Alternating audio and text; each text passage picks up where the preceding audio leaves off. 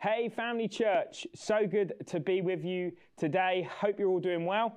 Um, it's my privilege to share the word with you um, today, and, and we're going to be carrying on the series that over the past few weeks we've been, uh, been, been kind of delving into, and that's that uh, the, the series of Kairos um, for such a time as this. And um, week one, we heard Pastor Andy sharing about knowing the time, understanding the time that we're in, um, you know, looking at the seasons as a natural thing. We're able to understand the, the seasons we are, but knowing the time that we're in um, spiritually.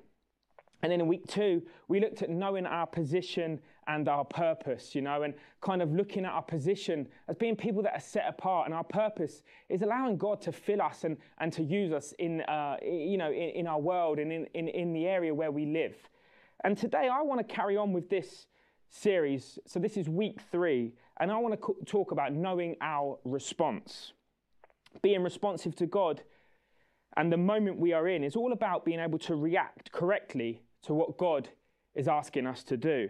And throughout the Bible, we have loads of encounters um, with people encountering God, and, and, and we get a glimpse of their um, moment, their kairos moment, and how they're able to respond to God. When I think of some of these characters, I think of Joseph. You know, Joseph's an incredible character, an incredible story. Um, sometimes, you know, we see it, oh, it's a great story, but kind of really, really sad in, in some ways as well, but yet finishes so brilliantly. You know, you have this, this young boy that effectively goes through slavery, is sold, loses his father, feels like life is crumbling all around him.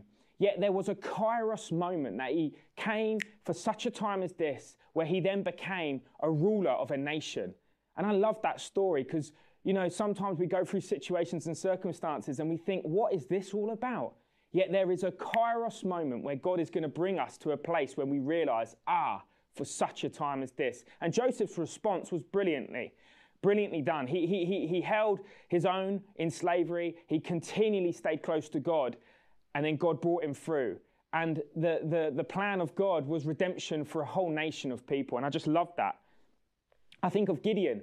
You know, Gideon's Kairos moment. There he was, um, hiding away, and God comes into contact with him and calls him out as a warrior, as someone, and he doesn't even believe it himself. How can this? But yet he stands up trusting God and he sees incredible things break out in his life. He defeats armies um, and just watches the hand of God upon his life. And he's able to respond. And a lot of this is by faith, you know. Gideon decided to trust God. And then my favorite of all is David, this young shepherd boy who is tending the sheep of his father's house. And, you know, there's this moment as a young boy, a young man, when his brothers are at war um, with the army of Israel and he's going to bring supplies to his brothers. You know, kind of never really was expecting what would have happened to unfold that day.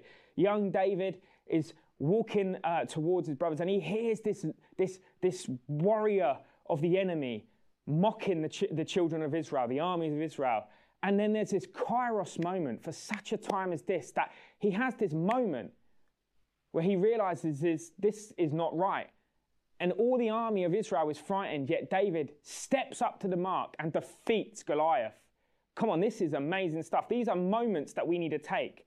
And, and then there's another character, Nehemiah. And this is the one today that I really want to kind of draw from because I think there's so much good stuff within the book of Nehemiah, but also around the character of Nehemiah, looking at his life and uh, the things that he went through and how we can apply them to our life today. So, Nehemiah, who was he? He was a cupbearer for King Artaxerxes. He lived during the Persian rule and at the time of people returning to Jerusalem after the exile. So, after the Babylonian exile, the Persians, um, you know, defeated the Babylonians and then they were allowed to go back home. And this is around the time when Nehemiah lived, around the 5th century BC.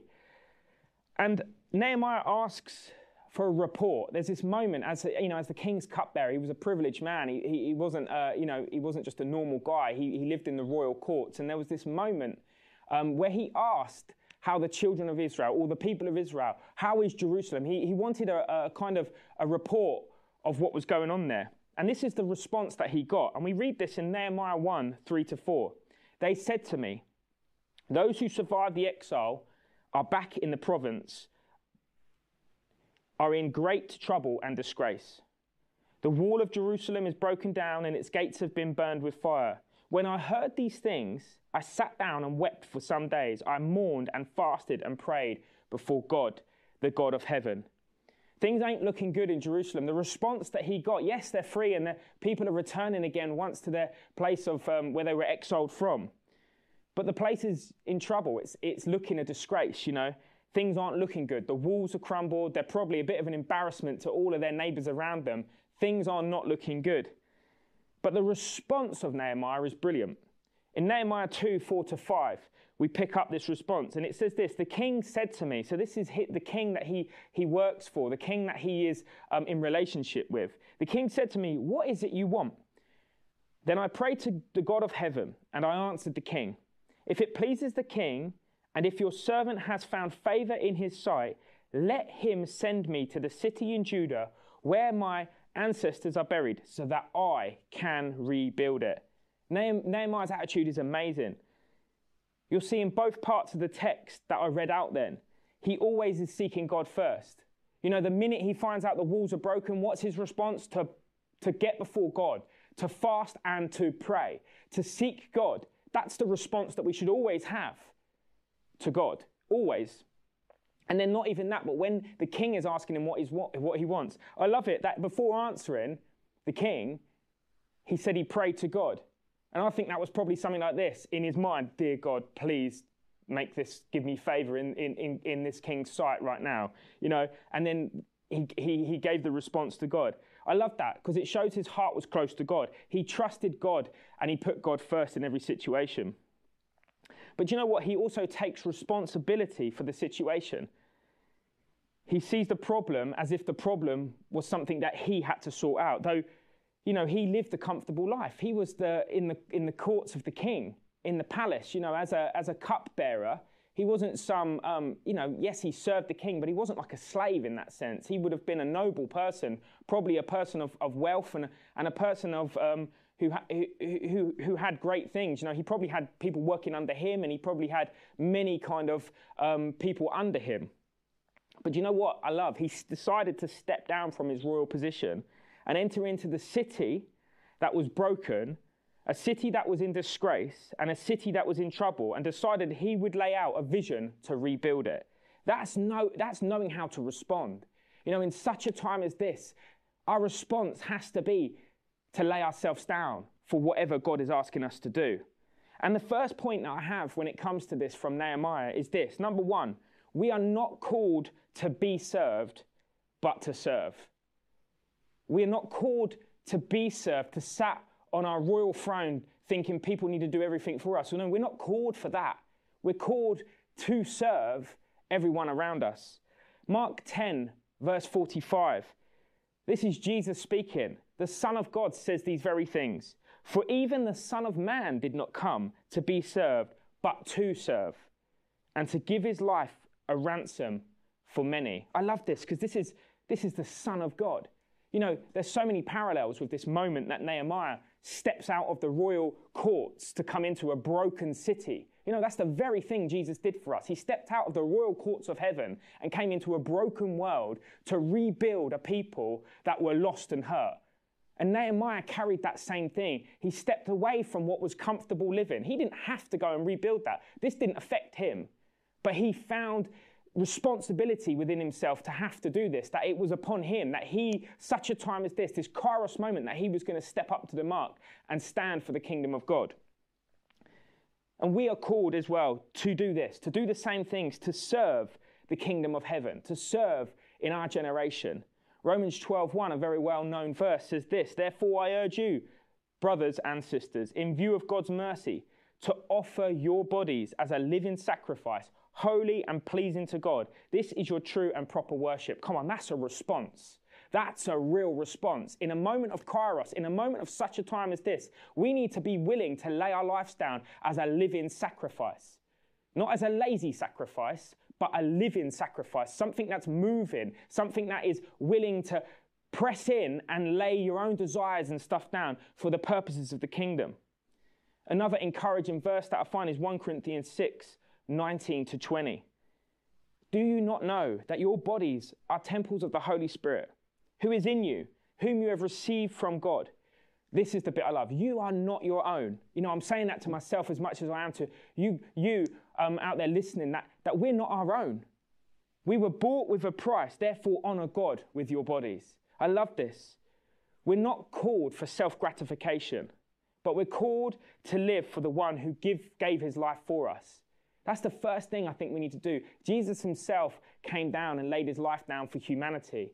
The right response in such a time as this is to say, Here I am. I'll lay my life down for the purposes of the kingdom of God. And Nehemiah did this. He got away from what was comfortable living. He put himself in a comfortable, uncomfortable position in front of the king and asked of him something that he didn't know what the response would be. Yet he found favor in the king's sight and was allowed to go back and take up this mantle of going to rebuild the wall. And so the story of Nehemiah is fascinating because, as most of you would have known, in 52 days, the city walls were rebuilt, the gates were rebuilt, and the doors were hung. You've got to understand, you know, often when you say a wall, we picture this classic British garden wall, don't we? Um, or wherever you are in the world, maybe you've got kind of walls in your, um, you know, community. We picture these lovely little walls and flowers and stuff. But actually, what we're talking about is a city wall. You know, probably around two kilometers square around a city. I mean, you're, what you're talking about is, is 2,000 um, meters by 1,000 meters. This is, this is a big wall, and it's around 10 to 12 meters tall and around two meters thick. This is no um, easy job. This is no small garden wall where you get a little trowel out and just cement it in a little bit. This is a massive job. Yet 52 days, it was rebuilt, and all the gates hung. You know, and, and, we're talking not little garden gates which swing lovely in the wind. We're talking massive, great gates that, you know, would have took a whole heap of people to hang. And what I love is that it wasn't just Nehemiah on his own. He didn't just decide that he was going to go and do this by himself. No. Nehemiah and an army of God's people who stepped forward to say, Yes, I'm here to help. And we can read this in Nehemiah 3. Um, and you, you know, there's so many people in this, in, in, this one chapter um, in Nehemiah. And I'm just going to pick a few because I think there's some interesting characters in here. So Nehemiah 3.1 says this, Eliashib, the high priest, and his fellow priests went to work and rebuilt the sheep gate. They dedicated it and set its doors in place, building as far as the Tower of the Hundred, which they dedicated as far as the Tower of Hananel. I mean, the high priests were involved. You'll see characters all throughout this. It wasn't just like a load of builders that they had hired from the Yellow Pages or some kind of. This was this was everyone in the in the in the community get involved. The high priests decided to take off their holy garments and their things, and they decided to put on the the the, the, the hard work of, of, of manual labor to make this happen. Nehemiah three verse eight. You see some other characters here. Uzziel, son of uh, Hariah, one of the goldsmiths repaired the next section, and Hananiah, one of the perfume makers, made the repairs next to that. They restored Jerusalem as far as the broad wall. I love this because you've got guys here and ladies here who have got skills, perfume makers, goldsmiths, yet they were put into what they could. Their talents, their gifts, whatever they were able to do, they were able to put towards building and restoring this wall. You know, this perfume maker, she wasn't sat there making perfume. She was putting her hands to the work of the wall, getting stuck in. And I love this because no one is disqualified from the work of God. We've all got something we can bring. Nehemiah 3:12. Listen to this. Shallum, son of Hallohesh, ruler of a half district of Jerusalem. This guy's some kind of counselor or, or some kind of, you know, uh, overseer of a province. He repaired the next, sh- next sections with the help of his daughters. I love this with the help of his daughters. So it's not just, you know, for the adults, the children are involved. And not only are the children involved, it's not just for the boys, it's for the girls, the boys, the women, everyone being a part of, of the work of God. Such a time as this, the response should be as a community let's go, let's get this done. This one I love as well Nehemiah 3:13. The valley gate was repaired by Hanun and the residents of Zanoah. They rebuilt it and put its doors with the bolts and bars in place. Listen to this. They also repaired a thousand cubits of the wall as far as the dung gate. You've got to understand, a thousand cubits. Um, a cubit is about 18 inches. When you work out these measurements, you're looking at about 450 meters. These guys were, were, were getting stuck in. About 450 meters of wall they were rebuilding, repairing, remaking as a team. Come on, this you can't get this done without an incredible team, with an incredible heart of people that says, Here, come on, I'm ready to go. And you can read Nehemiah 3. There is so many um, other kind of characters that are involved within this story, within this picture. Um, and I love it. Because I, the second point that, that I get from this, from this Nehemiah 3, is this do your best with the, the gifts that God has given us. Do your best with what God has given you to do. Don't look at others and think, oh, well, they can get it done. They, they're more gifted. No, every one of us has a gift. And you may think, well, I, I don't believe that. Well, the Bible says in Romans 12, 6 and 8, we have different gifts according to the grace given to each of us. If your gift is prophesying, then prophesy in accordance with your faith. If it is serving, then serve. If it is teaching, then teach. If it is to encourage, then give encouragement. If it's to give, um, if it is giving, then give generously. If it is to lead, do it diligently. If it is to show mercy, do it cheerfully. Every one of us brings something to the house of God. Every one of us brings something to the community around us. Every one of us can bring something to the neighbor that may be lost, to the friend in the workplace that may be um, walking away or is in a dark place. Because a word of encouragement can lift a person from the darkest valleys to the highest mountaintops. Yet we think we can't give anything because we physically don't have anything to give. But your words are more precious than gold because you can literally cause someone's day to turn around just by speaking life into their hearts, by praying. You say, I've got nothing to give. You can pray for people. You, you know, your response for such a time as this is to pray for revival. God, we want revival on the earth. We want people in our community to turn around. You know, your prayers may be worth more than a million pounds to some people in eternity because it might be your prayer that saves them your prayer that lifts them up to a higher place, that causes them to come into contact with the living God, that transforms their life forever. Come on, we can look and think we don't have anything to give, but our words, our prayers, our actions, our hand, just to say hello to someone, could mean so much more than anything we ever realized we could. We have to make sure we're using what we've been given for the purposes of the kingdom and not for self gratification, like I said things for us, it's for us to be able to pour out onto others. I love 1 Corinthians um, 12, 12 to 20. It's a long bit of scripture. I'm going to read it because I love what, it, what Paul was speaking about, about how the house or the church or the body of Christ should be. And it says this just as a body, though one, has many parts, but all its parts form one body.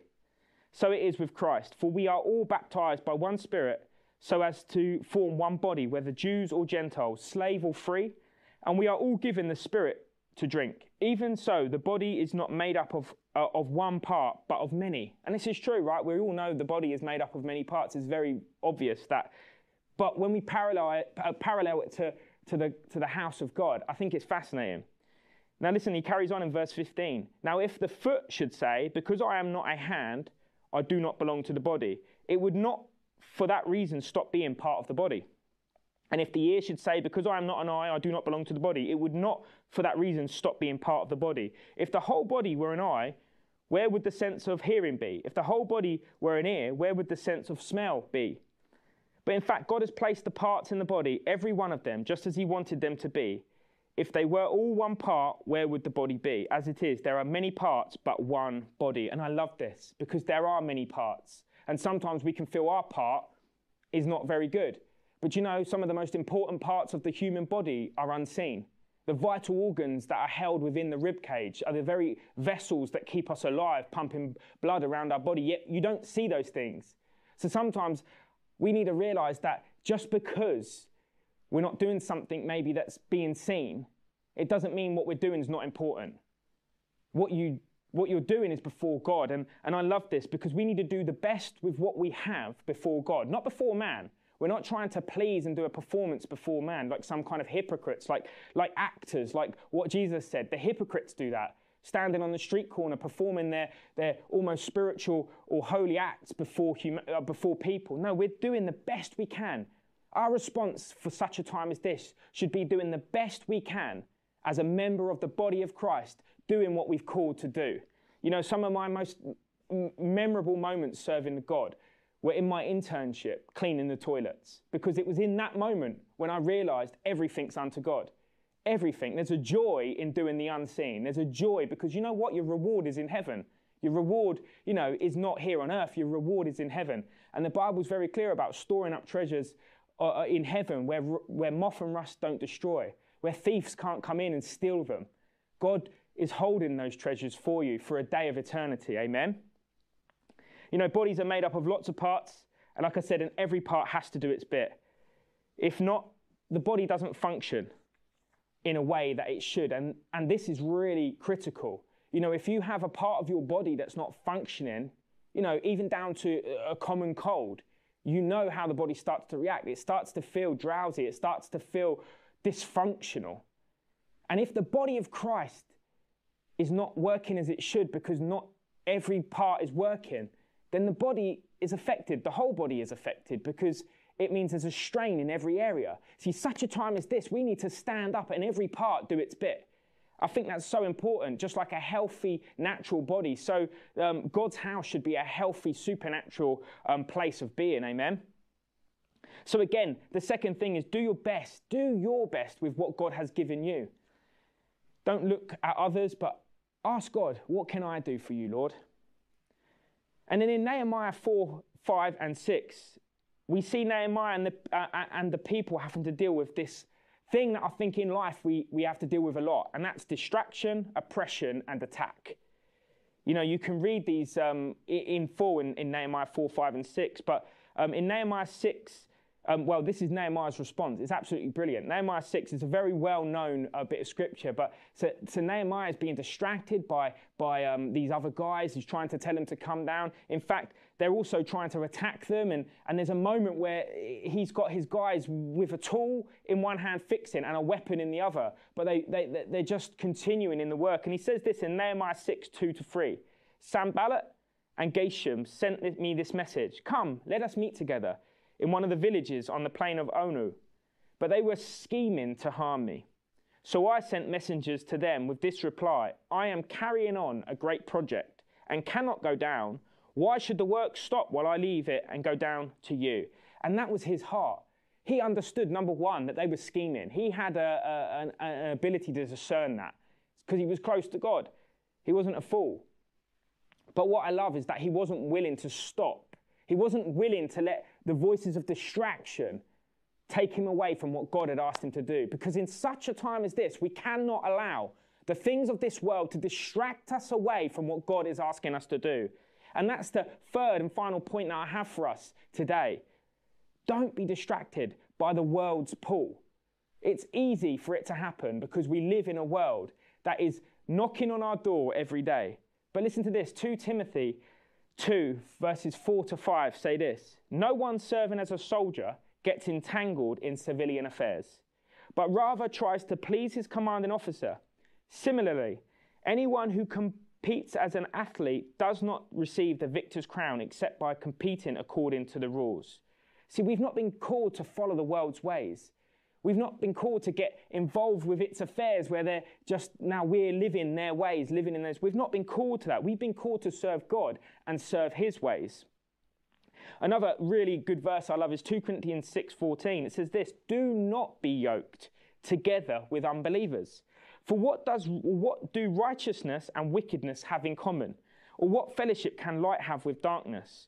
And I love that. I think it's really important because you know what? To be yoked means to be joined, you know, to have a yoke upon you, joined with the world, and you're following in the ways of the world, you're joining in with the ways of the world, you're acting as they do, and you're being a part of everything they're doing. Now, we've been called to, to the world, not to be part of it, but to be a light into it. And I think this is important. It, it, it, you know, sometimes we'll need to be where darkness is. But we're not meant to join in with it and become like it. We're meant to shine our light into the darkness so the darkness is overcome. Matthew 5 13 to 16 says this You are the salt of the earth. But if the salt loses its saltiness, how can it be made salty? Again, it is no longer good for anything except to be thrown out and trampled underfoot. You are the light of the world. A town built on a hill cannot be hidden. Neither do, light, do people put a lamp, um, put a light Neither do people light a lamp and put it under a bowl. Instead, they put it on its stand and it gives light to everyone in the house. In the same way, let your light shine before others, that they may see your good deeds and glorify your Father in heaven. Amen. See, we are for such a time as this. We are called to be a light into the world. We're called to allow everything God has in us to shine before the world. See, if we lock ourselves away and pretend that the world's not there and yet God, me and God have got this good, this is great. Yeah, I'm not being distracted by the world. No, no, this is great. But actually, we're not even affecting the world. Our light should affect those around us. Those people in darkness, there'll be some that need your light, that need your word of encouragement, that need your act of kindness, that need something from you. It may not be a physical thing, it, it may just be words. But there's a world in darkness that needs the love and light of God. But we are not called to become like them, but we are called to bring them out of their, of their darkness into, their, into God's light. Amen. So that's the third and final point that I have for you is don't be distracted by the world's pull. If we are going to respond well in such a time as this, we cannot allow the world's pull to overcome us. You know, we haven't been called, you know, as, as, a, as, a, as a church, the, as the body of Christ, to go and build a big wall like Nehemiah. You know, wherever you are watching this, your city, your town, your village, uh, I hope you haven't got from this that you need to go out and build a big wall, because that's not what I'm trying to say. But we are on the edge. I really believe this, family church. We are on the edge of a harvest that's coming that's going to be a move of God that actually we need to be prepared for. And I believe God is saying, get ready. Just like Nehemiah was ready to build that wall and he had a team of people, I believe God is saying, get ready. Get ready for what is around the corner because God's going to make it happen and move. But we need to be positioned in a place and responding, ready to say, God, come on, I'm here. We need to have strength. In order to have a greater harvest, we need to have strength in all the teams. So whether you are a part of family church or you're listening as a visitor, do you know, and you go to another church, whatever it may be, whatever position, you may be part of the online church, um, family church online, and, and you're listening in, you know, whatever it may be, we need to strengthen. You know, maybe it's something that you need to do is to get involved with the Connect group online and join in with Pastor Sarah and the team. And maybe that's a stand that you need to say that you want to position yourself to be discipled in a greater depth. We have to have a heart that says, Come on, I'm in, I'm all in, and I'm ready. My response is, Here I am. Just like Nehemiah's crew. Come on, we're here, ready to go. And like I say, I believe we're on the edge of something big, but we need to get ready now. That when that harvest comes, we're ready to disciple and equip. See, if we're not ready, we will never be able to be ready to disciple and equip those that are coming in if we ourselves aren't ready to do that. We need to have the right response. And we need to stand and say, I love the words that Isaiah, and I want to leave you with these words. Let these be the words that you carry. Isaiah 6, verse 8, this is the moment he's called as a prophet. God is um, looking to see who could go. And this is what he says Also, I heard the voice of the Lord saying, Whom shall I send? And who will go for us? And then this is Isaiah's response. Then I said, Here I am, send me. Come on, this is the response we want to have in our generation. Here I am, God, send me. Send me to my neighbor. Send me to my work colleagues. Send me to the guy at the bus stop. Send me to the person in the shops. Send me, Lord, for such a time as this, because there is a move of God about to happen across the face of the earth that we need to have our hearts responding to God that says, Yes, the world's not going to pull me. Yes, there's gifts within me. And Lord, yes, you can use them, and I'm going to do whatever I can to, to serve your purposes Amen. But I'm also, number one, going to lay my life down. I'm going to step away from what's comfortable and I'm going to step in to being a living sacrifice. Come on. I'm really believing that across family church and, you know, wherever you're listening from, that God is going to move in such a way upon your life that your heart will be pouring out to say, Yes, I'm ready, Lord. Fantastic. Well, I hope you've been encouraged with what I've shared today. You have a great week. Take care.